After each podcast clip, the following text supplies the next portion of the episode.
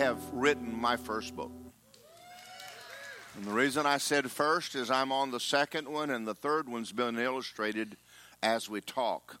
It's a fun. It's amazing to me. All of my life, never had any dream of of writing. And one day the Lord began to deal with me, and I started writing, and I thought, Lord, this is l- laborious. And even Barbara will tell you, I write in tongues. And people have to interpret it. But I wrote a book called If Any Man, and it's the story of, of my, my life with Jesus. It, it, I, I made it simple on purpose. So if you go, well, this is a simple read, I did it on purpose, and I did that for this reason. What God did in me, He'll do in anybody. I got born again because mom gave me a book called King's Kid by Harold Hill. I read the book of his, his walk with God, how he was an alcoholic that worked at, at that time Cape Canaveral, which is Kennedy Space Center now. And at the end of the book, I closed it and I went, God, I wouldn't mind knowing you like this guy. I did not know how to get saved, but him knowing Jesus, I had never heard anybody talk about the Lord like they knew him. To, to me, Christianity was He's there, we're here. And that book inspired me. So hopefully, that'll do the same thing here. And I tell a lot of stories about my encounters with God, which are some of them are crazy, but they're fun. Anyway, so it's if any man, there's a whole pile of them out there. Don't ask me what they cost, I don't know. If we run out, they're on Amazon, and later I'm going to redo it. Because as I'm reading it, I'm going, I left that out, and I left that out. My sister told me, says you never you never finish writing it. I guess she's probably right. Anyway, if any man, so if any man's in Christ, and that's a man in Christ. Amen. Are y'all ready for the word? I, I want you to pop my picture up on the screen. That's it. You can leave it there for a little while. Go with, get in your Bibles and go with me to 1 Peter chapter 5. We're going to talk about humility.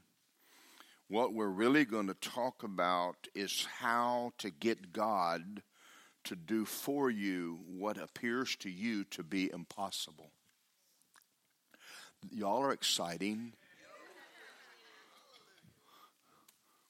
How do you get God to do, or can you, or will He, do for you what you can't do? Now, if, if you could do it, we wouldn't need God. But you and I are going to find out while we're walking this earth there's a lot of things we can't fix. But that doesn't mean they can't be fixed. They can be fixed. We're even going to talk a little bit about America. America can and will be fixed, it will recover. We will see God moving through this nation. And we're going to, even at the end of the service, we're going to pray over our nation and we're going to pray over our families. And you're going to see God do things in them you didn't think He would do. We're going to see Him do it. We're going to watch God go to work. So anyway, I put this picture up there and you're going to see why in a minute. Just leave it. First Peter chapter 5, verse 5. It says, Likewise, you young people, this would be a wonderful scripture to preach to young people, submit yourselves to your elders. Let me stop right there. Let me stop right there. If there is something America needs, please teach your children respect. The reason they're disrespectful is that you didn't teach them to be disrespectful.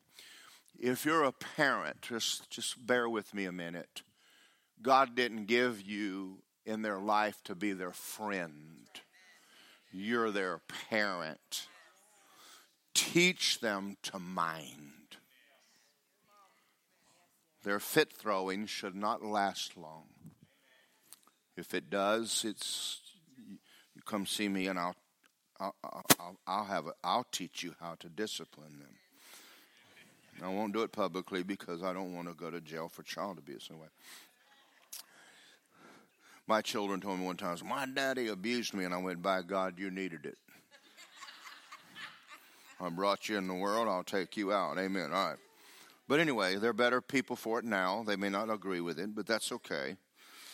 Likewise, young people, submit yourself to your elders. All of you be submissive one to another and be clothed with humility. Now, let's talk about this a minute. He's not talking about just wives submitting yourselves to your husbands. The Bible talks about submitting to each other. All right. The earmark of a good Christian is submission. You say, but I'm not a doormat. You may not be, but you are a servant. All right. So we'll, we'll get into that in just a second. All of you be clothed with humility, for God resists the proud, and he gives grace to the humble. Now, what happened to us, we're going to go into humility a little bit this morning, and, and the word humble means to go low. It means to take a knee, it means to go low. In our circles that I run in in this church, I have preached to you and taught you rightly that you have authority over all the work of the enemy. Don't allow the devil to rule and reign in your life. But because I teach you so much about being aggressive, I don't want you to become aggressive to God. We need to learn the difference. There is a denomination who preaches Calvinism, they preach sovereignty of God, and they submit to God, they submit to Lucifer, they submit to everything. They submit to sickness, they submit to disease. We won't go down that path. You don't submit to the devil. But yet, even in our circles, there are times you need to learn when to resist the devil and when to take a knee. Okay, and we, and that's what we're going to talk about today because right now we're going to find out about George Washington. There were times in America where, um, where the Continental Congress, imagine this, put out a, a letter asking all of the officers and the soldiers to humble themselves and pray for America. That we need God to help us. Right now, listen, we need God to help us. There are things happening. We can't fix it. But He can and He will. So, so even though we, we read this scripture, we're saved, and we know this. Well, we'll read this in a minute. We're saved by grace through faith, not of ourselves. We have delegated grace to a one time event to be born again. It is, but it's not only we, you need grace all the time. Grace is undeserved favor, unmerited favor. In other words, you got born again and it was a gift. But life is a gift. A great nation is a gift. Families on fire for God are a gift from God. And if things aren't running right, you need grace. You need favor. You need mercy at times. And you can't approach God like He owes you something. He does not owe you anything, He don't owe me anything. So it gives us a scripture here, and I'm and I want to read this because I want to I want I want you to stay on a positive note. He resists pride. God hates pride. Now, pride always says, I will. And America right now is, we will. No, we won't. Now, I don't know whether you're paying attention to the news or not. And if you're not, there's a problem in Iraq. There's a problem in Iran. There's a problem in uh, Saudi Arabia. There's a problem in China. There's a problem in North Korea. There's a problem in Europe. There, there's a problem in California. Uh, uh, have anybody noticed that the world has more problems than any human can fix? Now, I am pro voting right. Let me, let me say that real. I, I want to say thank you, Jesus, for Governor DeSantis. And if you don't agree with that, then change what news you're watching. That's, I'm just saying it because you're just watching the wrong news. I know you have a good heart. But, but I, aren't you glad that he sent um, Martha's Vineyard a wonderful gift? I mean, they said they have extra houses, and they said they. And listen, I, I think it was a wonderful gift. Now they didn't appreciate it, but I thought it was fabulous. They're a sanctuary city, and we'll send you more, like 20,000 of them. Does that mean we don't love people? We love people. But but let me make a statement. So I don't want all of you you, you, you uh, diehard Trump fans to, to throw anything at me. Politicians got us in it. Don't trust them to get you out. They're people. We're we're going over their head. Yeah, I thank you, DeSantis. Thank you, Trump. But uh, right now, I'm going to talk to God. Because even He needs God right now. There's just, so there's too much crazy happening, but my faith is in God. Now, now, now, this scripture right here God resists the proud, he gives grace to the humble. Therefore, you humble yourself. God's not going to do it. Well, I don't know why God humbled me. He didn't. Um, humble yourself under the mighty hand of God. He will exalt you. Now, let's, let's get off of politics for a minute because everybody's thinking about it. Every one of us in this room have things we can't fix. Say relatives. How many of your relatives you think there's nuts on your fruit, on your family tree? You got some you got some bananas and some pears and some mangoes hanging. We all got stuff. I I have stuff all the time that I don't know how to fix. I don't have the ability and I don't even know how to do it. All the time. Um, well, every day. You and I, all of us. So the so I have a scripture if I humble my now listen, listen this is powerful because of this. He didn't say listen, there are people who are against some of y'all. But that can't stop God. He he didn't say that you pray and if your relatives like you if your boss likes you he said, You humble yourself under God, and He will lift you up.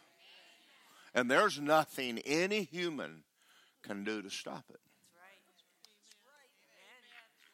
Now, it's going to take you learning what humility is. In other words, God resist if if if you're a Christian and you still have a I'm going to fix it, you're you're alone. And that's probably why there's a mess because you've tried to fix stuff that you didn't need to be trying to fix. Because you need to look at yourself in the mirror one day and say, There is a God, and I'm not Him. Believe me, you know where I got that? My mirror. I have had to say that to myself. You be quiet. If I ever hear you say that again, I will slap you upside your head. If you don't, Lisa will. Now you listen, you shut up mind. Anybody talk to yourself in here or them? Okay, okay, I, I do, I do. All right, look, look at this. Humble yourself under the mighty hand of God that he may exalt you in due time. Cast all your care on him. He cares about you. Now, I'm going to read something here and I want you to pay close, close, close attention to it. The byproduct of humility is always peace and joy the byproduct of pride is always anxiety and fear. Okay, now now if you are noticing that you are having a bad day, it's because you think you are going to fix it. What am I going to do? Nothing. You are going to pray and you are going to cast the care of it over on God. And it takes faith to do that. Now, I'm to I'm just going to talk about me. There occasionally either I get myself in a mess, which which which it's possible. Have you ever created trouble yourself? You're like, there's a problem in this family, and I think it's me. All right. But then sometimes it isn't. But you know, not everybody cooperates. Not everybody is dancing with the same music. And there are times when you talk to people and you might as well be talking to the wall. Well, didn't we talk about that? Uh, you know, I have family members who are on Charlie Brown. And this is what it sounds like when I'm talking to them. Wah, wah, wah, wah, wah, wah, wah, wah, wah, wah.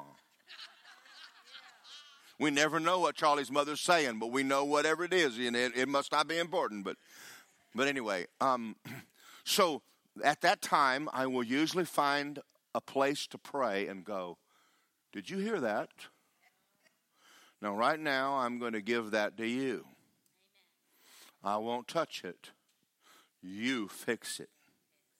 And then I will count it all joy and act as though the Bible's true. I will not lose my joy because you don't have any.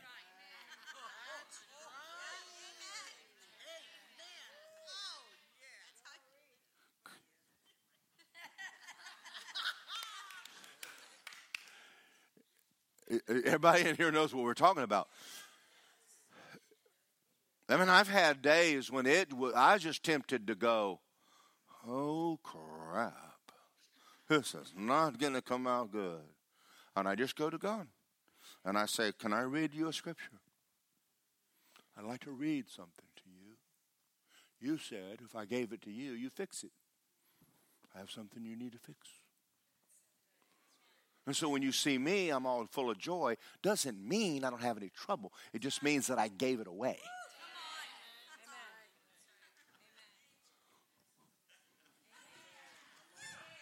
All right. And it works. And I believe something. I believe this. I, be, I over, it's taken me 68 years. I think anxiety is the number one health problem in this nation. I think if we would stop worrying, the body of Christ would suddenly get healthy. It's just an idea. It's called, I'm just concerned. No, you're fearful. Well, I care. You do, but you're not God. So care enough to give it to someone who can fix it and act like he told the truth. Kenneth Copeland one time walked in the hospital and his father was dying. His dad was dying. And I never forget. It's funny how you hear stories, you never forget them. And he laid his hands on his father and he laid and he prayed for his father and he said, Heavenly Father, I commit my dad to you in the name of Jesus. And he walked out and he's out in the emergency room and he's and he's not sad. And his mother walks up and says, Don't you care? Your father's in there dying. And he pulled his mother off and said, Woman, hush. I'm not out here acting like I'm acting because I don't care. I'm acting like I'm acting because there is a God and you are not. You're killing your husband and my father with your bad attitude. Now, why don't you pray and give it to God and quit crying? Well, that, that's pretty strong. And she did, and father lived. I'm going, to, I'm to tell another story, and, and I'm giving this my wonderful wife here. Wonderful, wonderful wife. And she was going through a bout with sickness one time, and, and, and really, when you're young, you do not want to die. I don't, I don't want to die young. And I walked in the room, and she had this terrible fear of dying. And I said, you, you better get over it. You better conquer the fear of dying if you want to live. Oh, she got a little bit mad. And then after that, she went, well, he's right. And she committed it to God, and then she got well. Because if you're laying there afraid you're going to die, you're going to die. Because your worry is killing you. Amen. Amen. But she she she did what the word said and cast the care of it on God. And it's big. It's not a little thing to you know to to know that if God don't intervene, I'm gone. Well, what are you going to do? If there's a God, you might as well shout it and count it all joy. At least you'll be entering his gates really with thanksgiving in your heart. I mean, don't die sad, die singing.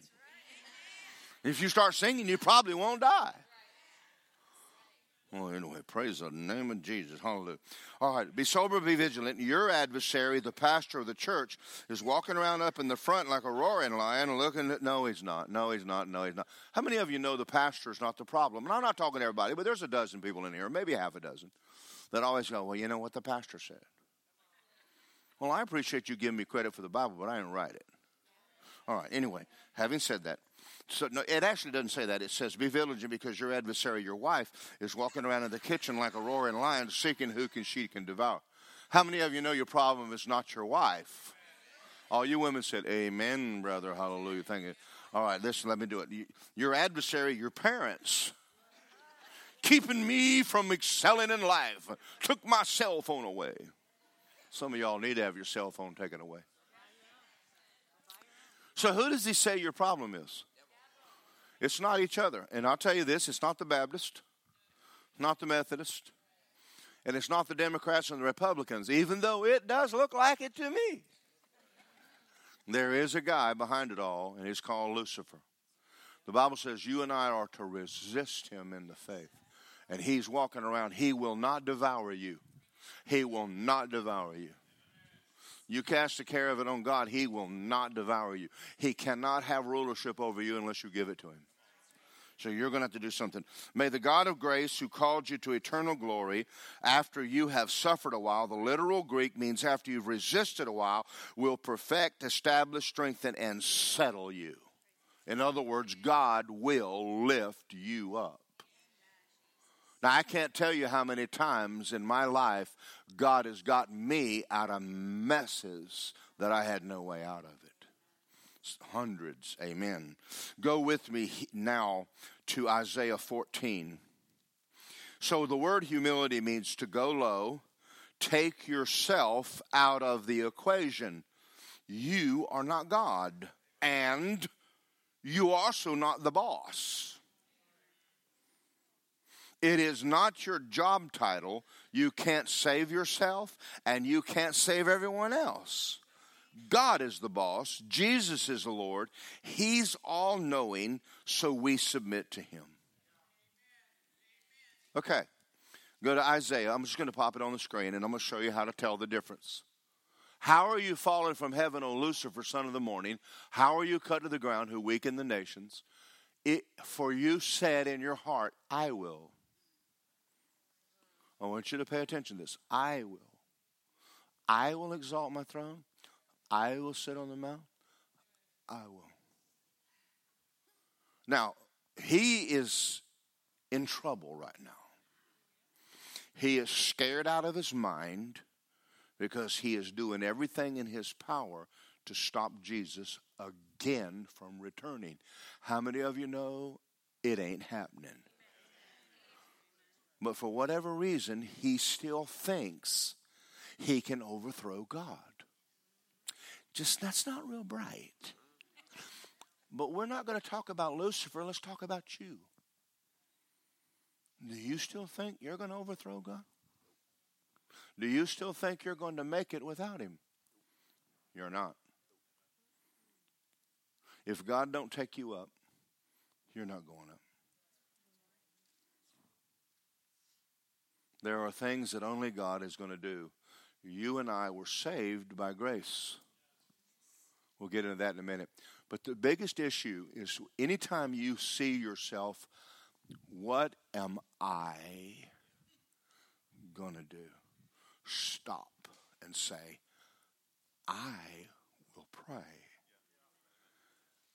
And I will seek God and I will humble myself. As long as you're on this planet, you will have trouble. Now, I'm going to say something to all you wonderful people who come to church. Just, just listen to me. The average person who comes lasts about three months. Trouble hits. And the first thing you bail on is God.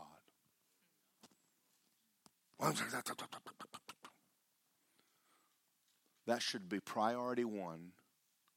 That you should find out that you are not God. You can't save yourself. You can't heal yourself. You can't deliver yourself. He's God. Now, when you get in trouble, run to church. Now, if you find yourself back smoking dope, drinking beer, checking out the wild women. That's when you need church more than ever. Now, now, now, now, just pay attention as I say this. On Friday, Saturday night, if you go out and get stewed, come to church next morning. Because you're not recovering without help. We won't condemn you. But we're not going to let you do that every Sunday. If in a year from now you're still coming stewed, we're probably going to put you up here and lay hands on you. Okay. Are y'all out there? Listen, every one of us have days. Satan hits, you you have an adversary, and he's going to do everything in his power to take you out. Where your help comes from is the Lord. You say, but I don't feel. Who cares? Worship God feeling bad. You're God, it's obvious I'm not. And He will lift you up. Always. Because He won't condemn you if your heart's right. That's good preaching. Okay. Now, let's talk about this wonderful church, which has the perfect pastor and perfect people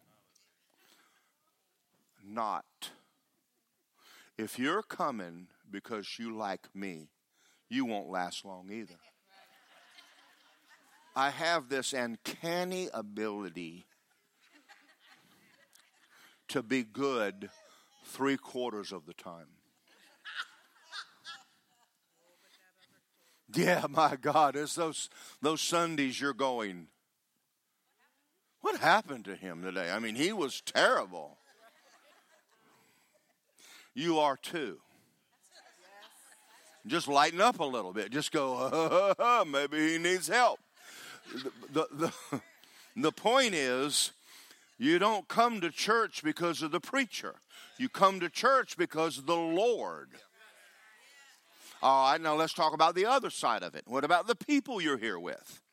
If you've been here for a month, they're all wonderful. It's only because you don't know them.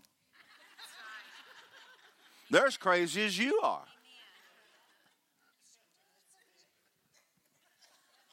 Now, anytime you see people run around with blue hair and orange hair and no hair, yeah, there's problems, and this church has problems. So, I'm, I'm going to give you, I'm going to teach you a lesson. Just listen to me. Pride runs. Well, look at them. That's pride. Humility lifts. A man who's humble, God will take him up. And he will know God took him up, and he'll reach down and go, Can I help you come up? Can I help you? I was where you are once. Come on, let me bring, let me help you up. That's humility. Jesus was humble. The sign of a Christian is humility, not pride. Satan's proud. I'm doing good, aren't I? This is good. So, so we're not going to act like this. I, I will. Right now, we're watching people on news we will. No, you won't. But God will. And right now, many of us are watching the news, and it's obvious we can see his fingerprints in what's going on, and he is creating havoc among the enemy. I mean, I think he's up there going, ha ha ha, I'll show you a thing or two you goofy thing, you, you know. And so, God, because there's things we can't do, but we can pray and we will pray. And He will move and He will protect us. All right, having said that, Ephesians chapter 2, go there. Go to Ephesians 2. I'm doing a better job than you're amening, but it's okay. I'm not proud.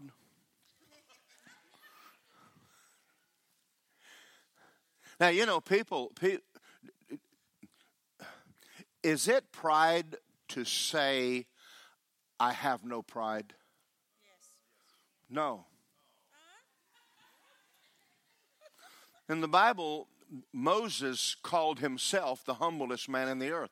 He wrote that about himself. So if you saw that, you would go, Boy, that was pride. No, humility just means this I trust God. I do not put faith in me. My faith is in him. And that's and I am a humble man. There's nothing wrong with you calling yourself humble if you're humble. But if you're proud, you won't dare call yourself humble because you're too proud to call yourself humble. Well, that went over like a lead balloon. How many of you got that? You're like, wait a minute. I, I never thought about that. Know, well, think about it a little while. So, my personality, which is bold, isn't pride and arrogance. It's Holy Ghost, which the righteous are bold as a lion, which is not pride.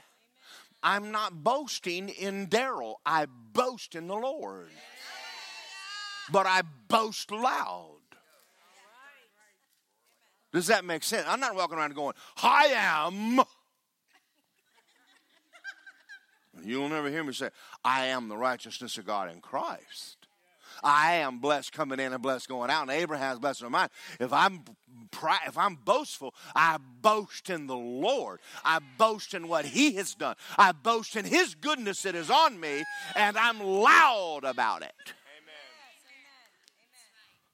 Well, I think he should just calm down. Well, maybe your being calm is pride. What are they going to think about me? They might think that you're bold. A lady looked at me one time and said, You scare me. I said, Yeah, that's what Satan said to me this morning when I woke up. you scare me. I said, You better believe I scare you, Jack. Because you've been trying for 45 years to kill me and you have been unable to do so. I should scare you. Bible says he flees as in terror. Never mind. I'm trying my best to teach a little bit of humility here this morning. And uh, okay, Ephesians chapter two, verse four. God rich in mercy because of his great love where he loved us, not because you're so great, because he's great.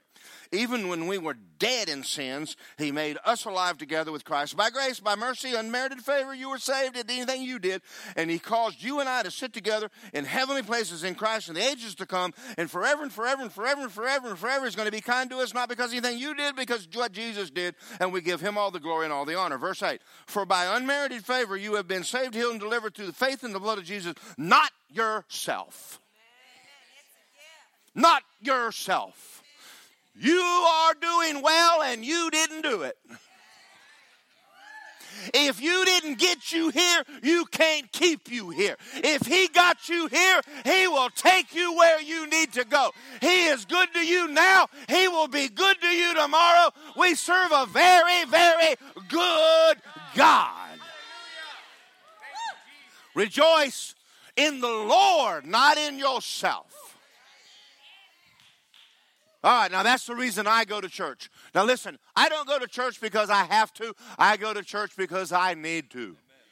You see, I need a time that I get my mind off of me and come in here and go, I need to give you glory. Because if without you, I will be a mess. I was a mess when you found me, and I was a mess last week, but I believe, God, that you'll fix my mess and he does a good job. And then y'all go, that was a good sermon. And I go, yeah, I never heard it either. Did you know that naturally, without God, I am introvert? Oh, I am. My whole third grade year, I didn't even talk. The teacher called me one day and told me to spell the word sail. I said S A L E, and everybody started laughing because the word that day was S A I L. And I went, I'll never talk again. And I never, I, I, she asked me questions. I never, I never talked to her again. And they had to move me to another third grade class because I quit talking to the teacher. I just quit talking to everybody. And then I got born again. Oh, glory to God. Something happened. and some of y'all are thinking, could you not kind of go back about halfway a little bit? No, no, no, no. Nothing wrong with talking if you have something to say. Do y'all understand that? All, we should always remember how we got where we are. We got here because He gave it to us. It's free. I'm, I'm, I'm the righteousness of God in Christ. But out of Jesus, there are, I'm, I'm an unrighteous man. Folks, without Jesus, I, I'm, I'm a hillbilly. When I got saved, I mean, I'm, I'm running around with one pair of blue jeans, one shirt, broke, supernaturally broke, sick as a dog, couldn't get a job. And I got born again. And everything that I have today, everything, God gave it to me as a gift. and I'm like, don't forget it, Daryl. Don't forget it. Someone said to me one time, says, You married out of your league. I said, honey, everybody's out of my league. But she did too. Do you understand? When God recreated you, He made you a new person. There's nothing junk about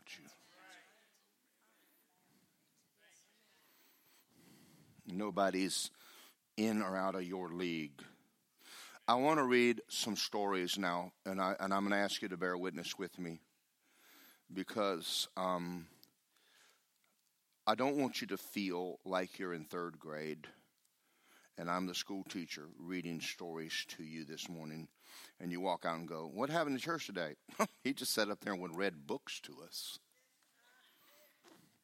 But I want to read stories about what happened with George Washington and what happened in the United States and how it was that we won a war against a larger, more equipped, better fighting force. And it was, and, and, and that's, that's the reason right there. And I'm preaching this for this reason. I pray you, we come back to that. We need to pray for this nation. Like Joselito said a while ago, and pray for these boys. Some of them don't know the Lord or don't know the Lord as well as we do, and there's nothing wrong with you. Pray like that was your son or your daughter.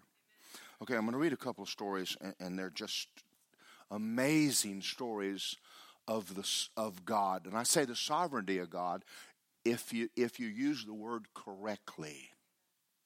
He's a sovereign God. With Boston freed from British occupation, New York was their next target. Washington's ranks of men swelled to 20,000 as he fortified Brooklyn Heights. The British assembled the largest invasion force in the world's history to that date 32,000 troops, over 400 ships. The thousands of wooden masts in New York's harbor looked like a forest of trees. Washington wrote a letter to his younger brother John. We expect a very bloody summer of it in New York. We are not either in men or arms prepared for it. But if this is a just cause, as I do religiously believe it to be, the same providence which has in many instances appeared for us will still go with us. Now, what's he saying? We're going to believe God. Now, they're outnumbered, they're outgunned, but they're going to go to war because what they need to go is right. Okay. The Continental Congress. Now, I want you to notice the Congress is going to put out a letter asking everyone to pray. Now, that's a long time ago. Don't expect it this week. Not out of Washington. The Continental Congress, having ordered Friday the 17th instant to be observed as a day of fasting, humiliation, and prayer, humbly to supplicate the mercies of Almighty God. Now, let me, we read through those words very fast, and I'll explain to you what fasting is. Fasting is the absence of food, but it is also the absence of pleasure. The reason Sunday is called a day of fast is because we come and acknowledge we're not God. We're taking something precious to us and we're giving it to Him and going, without you, I would not make it. And that's what Sabbath is. It wasn't, it's not a day. It, it, it is a day, but it's a person. It's an attitude. So he's saying fast, which they did. They fasted and they prayed and they humbled themselves. And what that means is we're going to need your help. We're not going to do this by ourselves. All right. We ask him to pardon all of our manifold sins to prosper the arms of the colonies and establish peace and freedom in America. This is Congress sent this out to, to, the, to the troops. Please pray this. The general commands of all officers and soldiers is to pay strict obedience to the orders of the Congress that unframed, pious, observant to religious duties may inc- be inclined the Lord, the giver of victory, to prosper us. In other words, the whole army was to take a side a day and pray and seek God. This is powerful, guys. This is why we won. We're going to see this in a minute. British General Howe trapped the American troops on Brooklyn Heights with their backs against the sea. That night, Washington made the desperate decision to evacuate his entire army by ferrying it across the East River to Manhattan Island. The sea was boisterous everywhere the British ships were, but providentially it was calm in the East River, allowing Washington's boats to transport troops, horses, and cannons across it. That's God. The sun began to rise. Half of the American troops were still in danger, but a miraculously thick fog lingered, blocking the evacuation from being seen by the British. Now, let me give you a little meteorology. Fog happens because of cold weather. when you have a glass of tea the outside of it has got a sweat and water on the outside because it is creating that from the cold. When the sun comes up, all fog disappears always. But it didn't. The fog stayed though it was hot. Say, there is a God. Mm.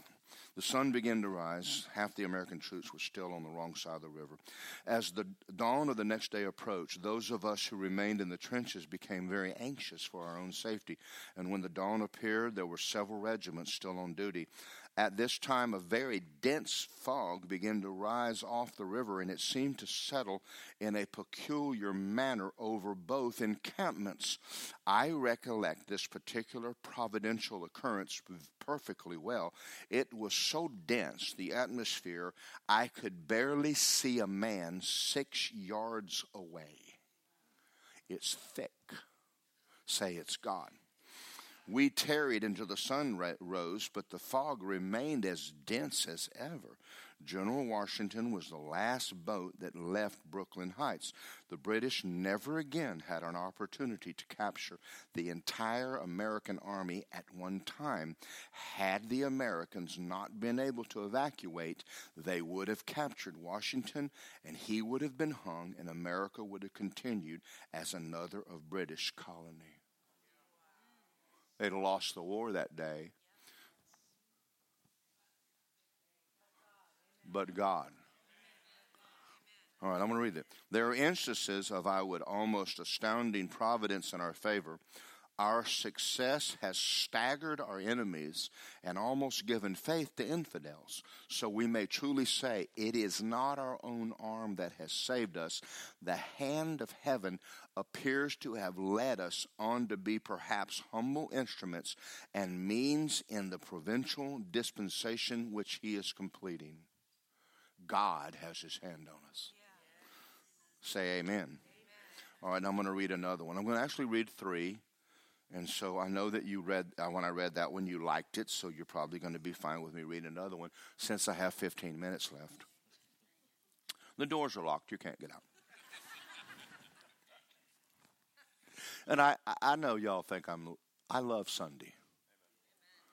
I, I, I love preaching the word. I, I love seeing God lift you and watching Him do miraculous things in your life.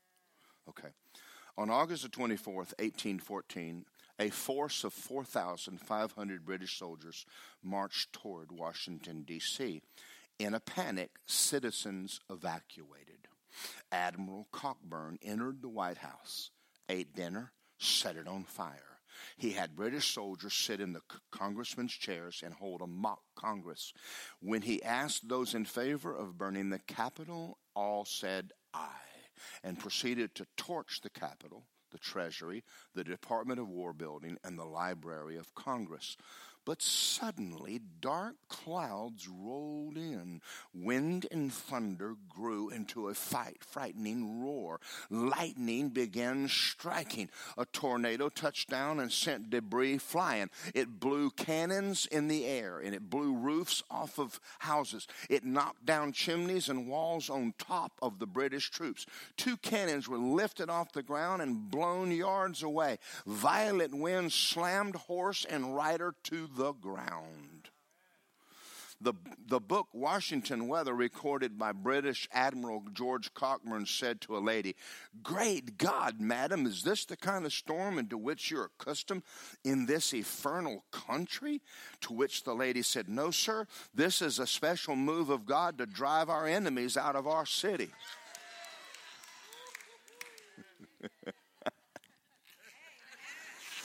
I'm going to stop right there and say, God, send a storm to Washington right now and clean it out in Jesus' name. And send a hurricane to Martha's Vineyard while you're at it. All right.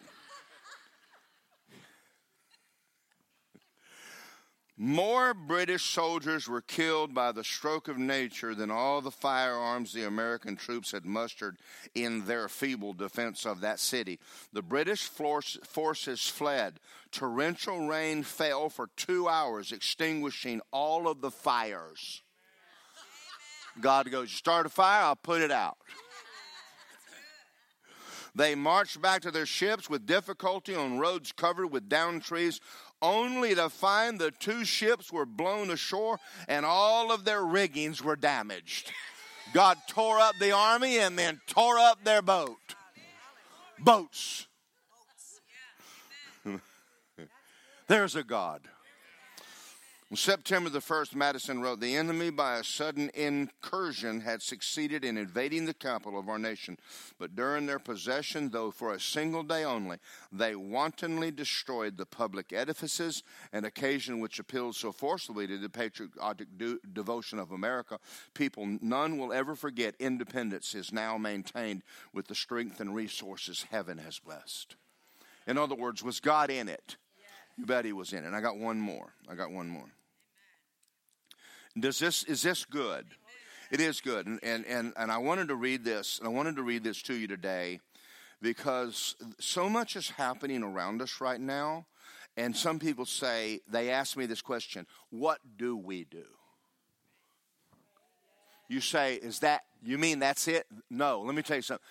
That works.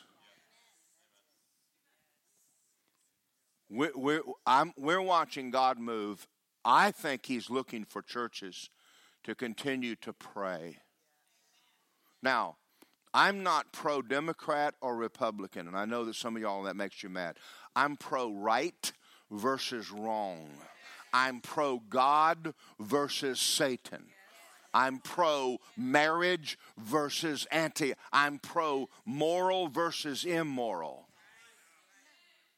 I don't want to put a label on it because everybody on the news wants to label this and they're labeling it wrong. Now, I understand. I understand that in the Republican Party, they've accepted Christians. I, I get it. But I'm a constitutional conservative. I believe in the Constitution, and I believe in God, and I believe in voting, and I'm going to vote in the only place they let me be a Christian. Okay, don't, don't, don't get mad at me. You see, sometimes we need to have little talks. If someone can't talk to you, ask yourself why. Why can you not be talked to? Don't be so bullheaded. Strong.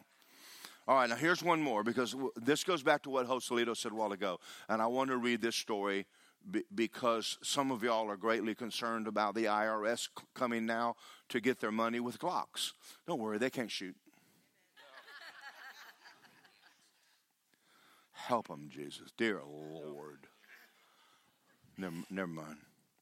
Tensions between King George II and France's King Louis XV exploded into a global war. Now, we're going to go back prior to the Revolutionary War to the French and Indian War for a minute. Seven year war called the French and Indian War. On July the 9th, 1775, they passed through a deep wooden ravine along Monta what? Um, that's, that's going to be good enough for now. It's a big, long Indian word. What is it? Mal, Malanta? Mal, da, whatever. What she said. The M she said. Okay. I, I wouldn't mind learning how to say that big fancy word. Anyway, eight, eight miles south of the fort, they ambushed the French regulars, Canadians, and Patawa, and Ottawa Indians it's okay. I'm not Indian. Not accustomed to fighting unless in an open field, 900 British soldiers were annihilated in the Battle of the Wilderness, also called the Battle of something or another. General George Washington rode back and forth during the battle, delivering orders for General Braddock. Um, eventually, Braddock was killed, and every officer on horseback was shot except Washington, as Washington carried Braddock from the field. Before he died, Braddock gave Washington his battle uniform sash, which Washington carried the rest of his life. Shortly thereafter, writing from Fort Cumberland, George Washington described the Battle of something or another to his younger brother John as I have heard since my arrival at this place a circumstantial account of my death and my dying speech. I want to take an early opportunity to contradict the first and assure you that I have not composed that letter yet. In other words, I didn't die. I've heard I died, but I didn't.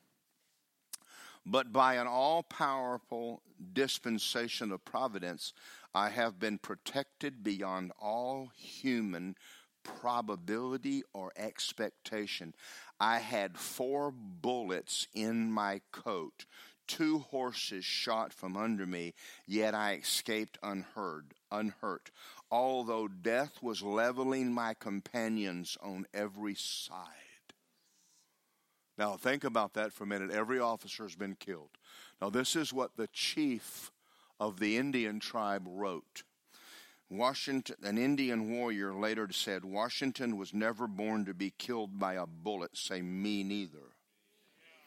I had 17 fair fires at him with my rifle, and after all, could not bring him to the ground. 17 marksmen spent the whole battle shooting at him only. And not a bullet touched his body. Look at the picture and say, That's me. He who dwells in a secret place shall abide under the shadow of the Almighty. I will say of the Lord, He is my refuge and my fort. In my God I will trust. A thousand will fall at my side, and ten thousand at my right hand, but it shall not come near me. Humble yourself under the mighty hand of God, and He will what? Lift me up. Now, see, we don't have anything to fear, provided you understand who God is and who He isn't. Okay, I just read those three stories in there because the army in America had learned we're going to pray. Now, let me tell you one more story that I watched. Go to Second Chronicles 20, and I got five minutes. Second Chronicles 20, I actually got more than that. I got all the time I want.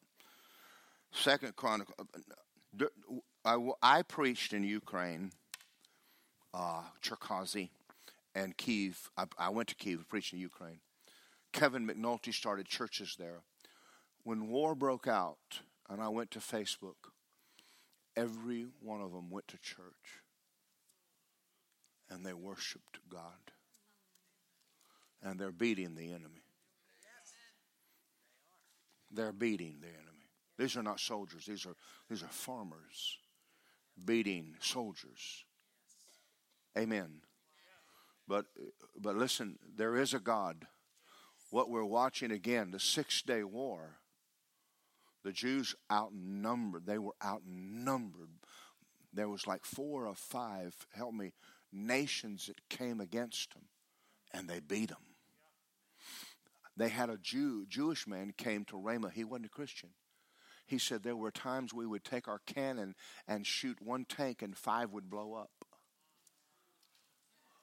Somebody blew the other four up all by there. Just going boom, boom, boom, boom, boom, boom. God's up there going bam, bam, bam, bam, bam.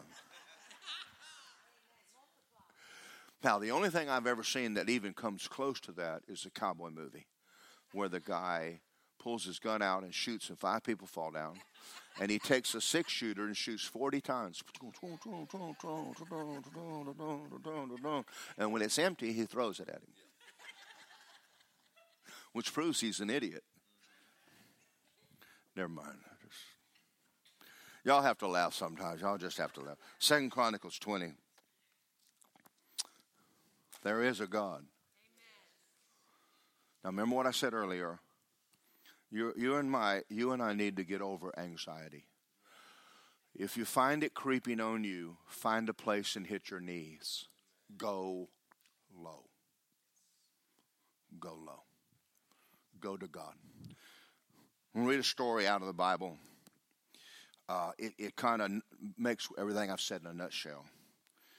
Verse 1 It happened after this that the people of Moab, with the people of Ammon and others from them, from Amorites, came to battle against Jehoshaphat. Then they came and told Jehoshaphat and said, A great multitude is coming against you from beyond the sea, from Syria, and they are in Hazron Tamar, which is in Engedi. Jehoshaphat feared and set himself to seek the Lord, and he proclaimed a fast throughout Judah. In other words, he sent out to all the people and said, Come to the temple. We need God. Okay. Judah gathered together. No, they didn't get in their cars. They, they got on donkeys and they came two or three days away and walked eight days away. They walked, they came to the temple. They gathered together to ask help from the Lord, and from the cities of Judah they came to seek the Lord. Jehoshaphat stood in the assembly of Judah and Jerusalem in the house of the Lord before the new court and said, O Lord God of our fathers, are you not God in heaven? And don't you rule over the kingdoms and the nations? In your hand there is not power and might, so no one is able to withstand you. Are you not God? Are you not our God? Are you not my God? Who drove the inhabitants of this land out before Israel and gave it to your descendants, Abraham, forever. And they dwell in it, and they have built you a sanctuary in your name. And you said, if disaster comes upon us, sword, judgment, pestilence, famine, and or um, China, and or Britain, and or Iraq and Iran, and or uh, evil men, we are to stand in this temple in your presence and in your name and cry to you, and you will save us. Will he? Yes, he will. Yes, he will. See, the, the, the enemy knows the church is powerful. Our problem is the church doesn't know the church is powerful. You have more power than they do.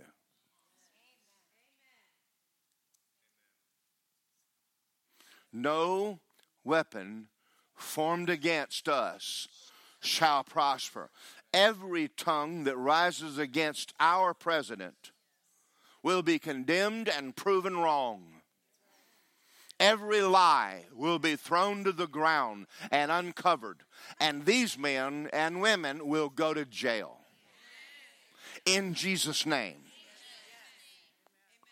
Get excited anytime you want to. This is how I pray. Prayers of a righteous man avails much. All right. I, I get excited about this. I, I, I read this and go, y'all are crazy. We win. All right. All right. Verse 10. And now here are these people Ammon, Moab, Mount Seir, which you wouldn't let Israel get rid of in our. Here they are, according to your coming to throw us out of our possession, the United States of America. Verse 12 Our God, will you not judge them? We don't have any ability or power against the numbnuts that locked all the people up from the January 6th uh, uh, it, wrongfully. Do you have the ability? I don't have the ability. Doesn't seem like anybody in Congress. Any, who, who in Sam Hill has the ability? Well, somebody needs to wake them up in the middle of the night and get them out there. Um, we're starting to watch people rise up that do have the ability and quit being cowards. We don't have any power against these crazy nuts, nor do we know what to do, but God, our eyes are on you. Say, we're going to see this nation turn. We're going to see this nation turn. And when it happens, you're going to say, It was the Lord.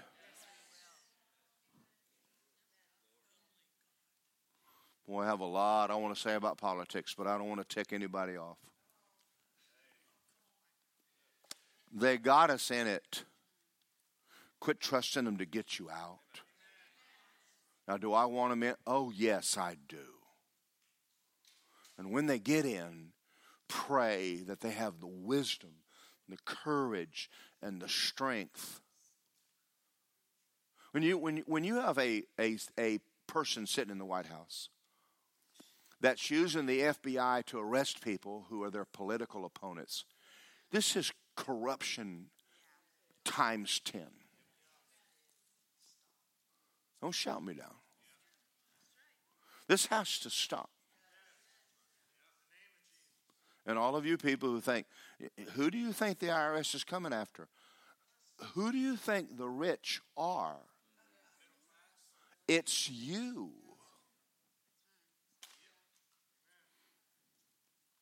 R- people who are truly rich hire lawyers. Middle class doesn't have them. You'd better pray. Well, I just want to talk. So many. There are so many Christians who absolutely have no idea what's happening, and that concerns me. And you come in and you think I'm a mean person. I, I, it's not my fault you don't know what's happening. This is the New World Order. You read about it. It's the last days. It's the Antichrist system, and they're trying to overthrow the, all of the governments of the earth. And it has nothing to do with race. It has nothing to do with politics. It is the overthrow of the sovereignty of America to bring you in subjection. The pandemic was created by them on purpose. Now, what kind of economy did we have under Trump, which is really a mean man? Did you have gas? Did you have prosperity?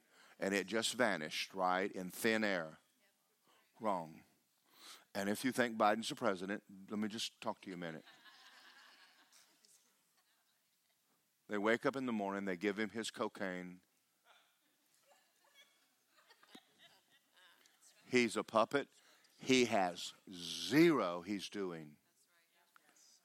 He, he doesn't even know whether he's getting coming in and out of the bathroom. That and, and, I know you're on Facebook talking about what's wrong with this guy. He's just drugged up. He don't know. There's there's people running the government called a shadow government behind the scenes. Now, I'm, I'm just trying to tell you that so that you won't run out of here and get mad at me because you don't know what you're doing. Amen. Just, just, just go to Epoch Times. Go to, go to some news station where you find out what's happening. And that'll help you to pray because they're after you. You're the one they're after. Now, let me say another one. The vaccines were designed on purpose to kill you. Oh, no. Wake up and smell the coffee by a man who wants to eliminate people. Have I gone too deep for y'all? But God. Well, there may be people, there may be things I can't do, but I know a God who can tear up the, send them a tornado and pick their car up and flip it off like a, the Wizard of Oz. I mean, it's, amen. Did I go too deep for y'all? I mean, I know, I know three quarters of y'all, nine tenths of y'all are okay, but there's people all the time that are just. I'm okay with it. I'm okay. There's a scripture that said, "Let those that are ignorant be ignorant still." But I'm not. I'm not anti you as a person. I really am not. I'm not anti anybody. I'm pro you. But you can't keep voting for corruption because you think the government's going to give you something. They're going to steal it to give it to you. You can't keep giving money away if you don't have any. We could go on and on and on. Are you guys aware that the economy is not even paying the interest on the on the money they're spending? Are y'all aware how bad it is? It was bad under Trump. It's it's a thousand times worse now. And yet they just keep giving money away. Okay, I'm gonna I'm gonna bring it to an, where you can understand it. you make a thousand dollars a week, and your wife is spending five, and you're doing well. No, you can't. The, the government was not designed to run schools. That's not their job. They're not in charge of health. They're not in charge of our children. It's none of their business. Republican or Democrat, it's none of their business. So here we stand on Sunday morning. Is there anything we can do about it? You bet your sweet bippy there's something we can do about it. There is a God, and He will turn it if the church gets on their face and says, We're going to need some help here. My best days are ahead. Lisa and I got a lot of things we want to do in this church for your children, and we're believing and we're staying positive because we're praying. No weapon formed against us. We got angels outside this building watching over every one of y'all right now.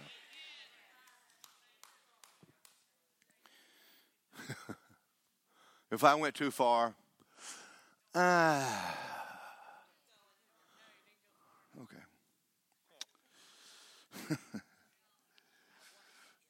Verse 15 Listen, all you people. Do not be afraid or dismayed because of the multitude. This battle is not yours, it is God's. he said, I will build my church. The gates of hell will not stand against it. The devil knows who you are. Now, let me, let me finish.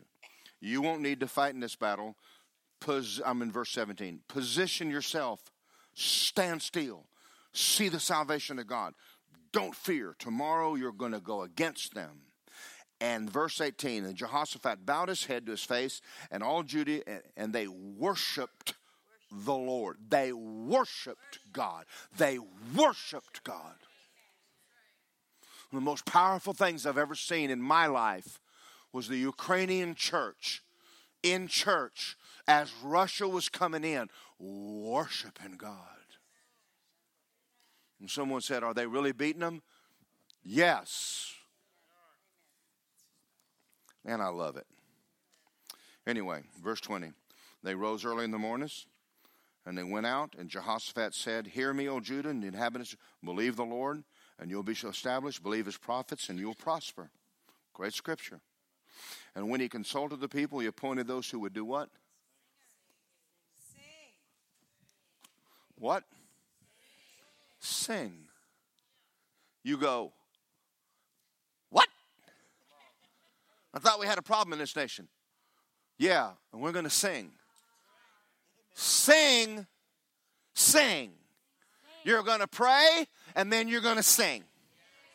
You're going to pray and you're going to worship God. We're going to pray and we're going to worship God. We're going to pray and then we're going to worship God. You're going to leave here, you're going to go, woo! Hallelujah, praise the name of Jesus. Someone say, Why are you so happy? You're going to go, There is a God, and I'm not Him. Now, if I see you sad, I'm going to make you come back and watch this whole Sunday all over again. I don't want you walking out of here acting like the devil's in charge. He is not. But I don't want you to do nothing. I want you to do something.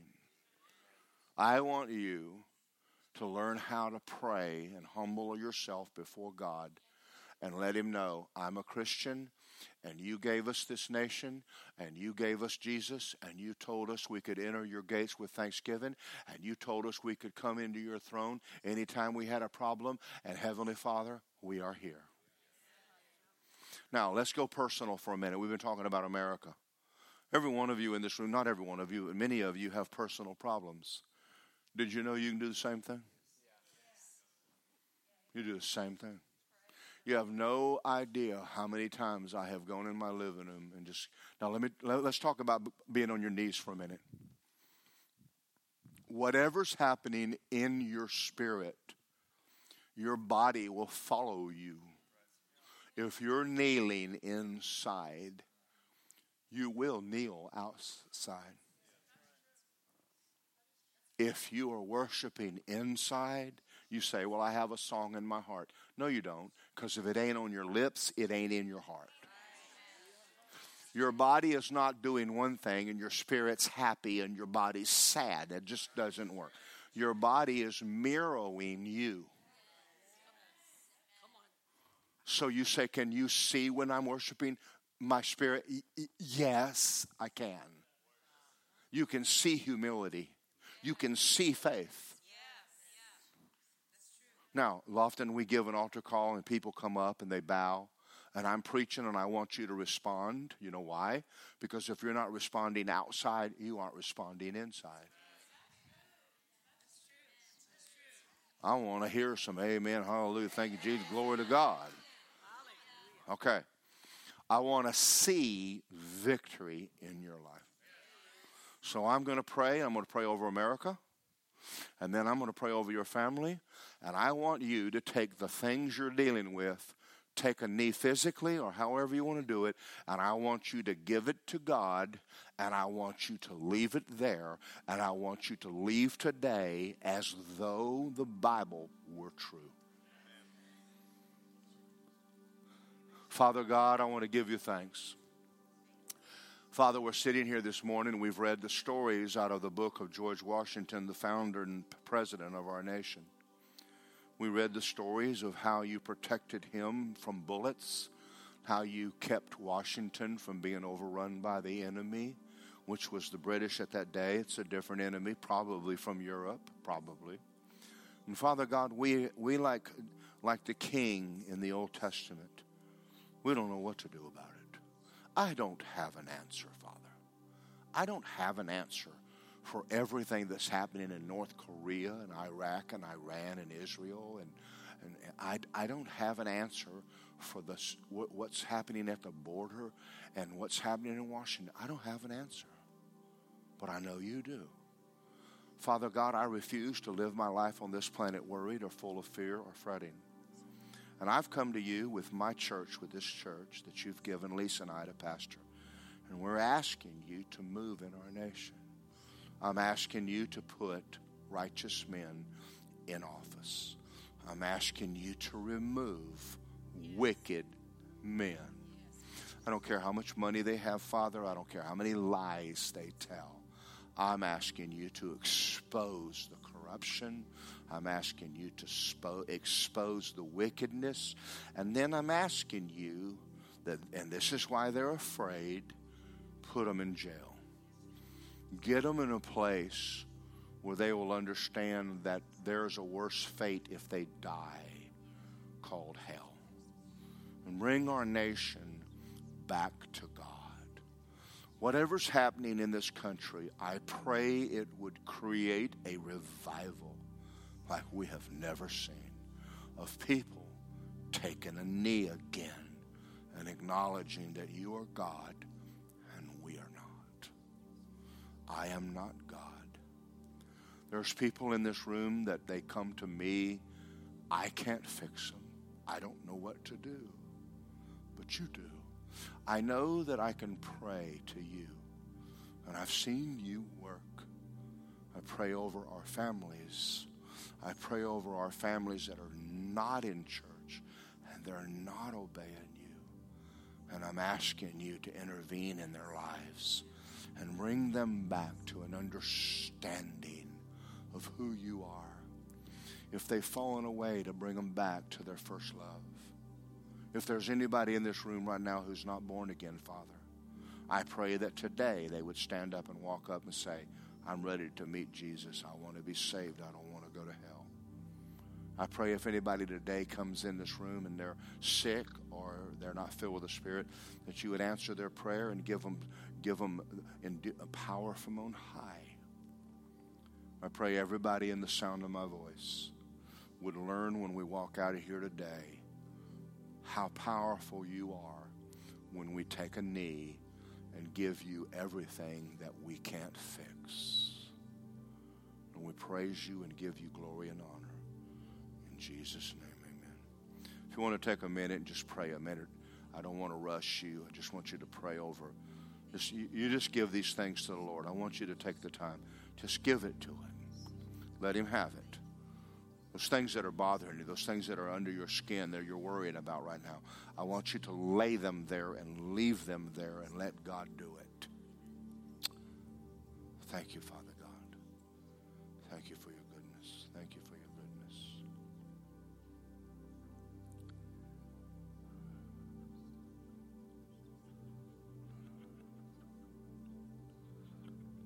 We were born to live in this time, all of us.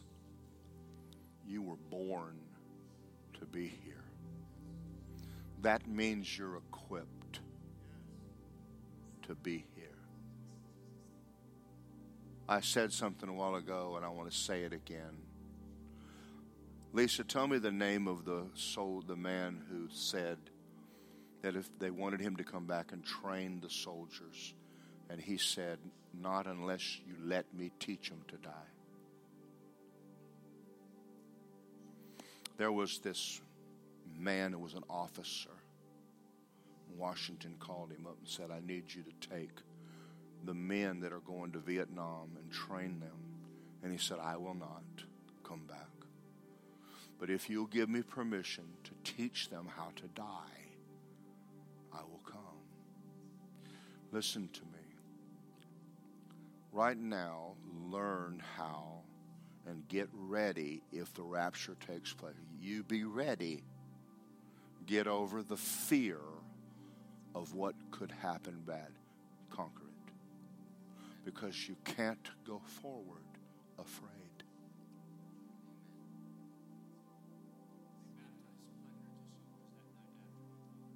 After he taught them, they took them out and baptized them. And he taught every one of them how to be born again. The biggest problem on a battlefield is, is the men dying and going to hell. Well, if you know you're dying and going to heaven, really is not a big problem. And if you're trusting God, I know that sounds a little crazy, may be crazy. A lot of people right now in churches are afraid because Jesus isn't Lord. If he's run, remember Peter in jail? He's sleeping. They're going to kill him and he's asleep. They had to kick him awake. Get up. He's going, oh, yeah, going to take me and kill me. they didn't. Probably because he wasn't worried about it. I know there's an old adage that you're not going until he says so. If you've given him your life, he has your life in his hand. And you're not going anywhere until God says. So God is calling His church back to Himself. We hope you enjoyed this message by Word of Life Church. We just wanted to let you know there's a lot more content on our website at wolapopka.com. from our YouTube channel to our podcast to our SoundCloud and many more events. We also wanted to let you know that we love giving you these messages.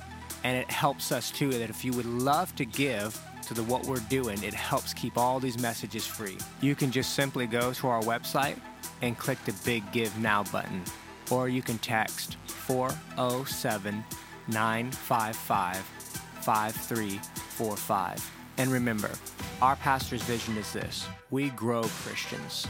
So we thank you for listening, and we'll see you next time.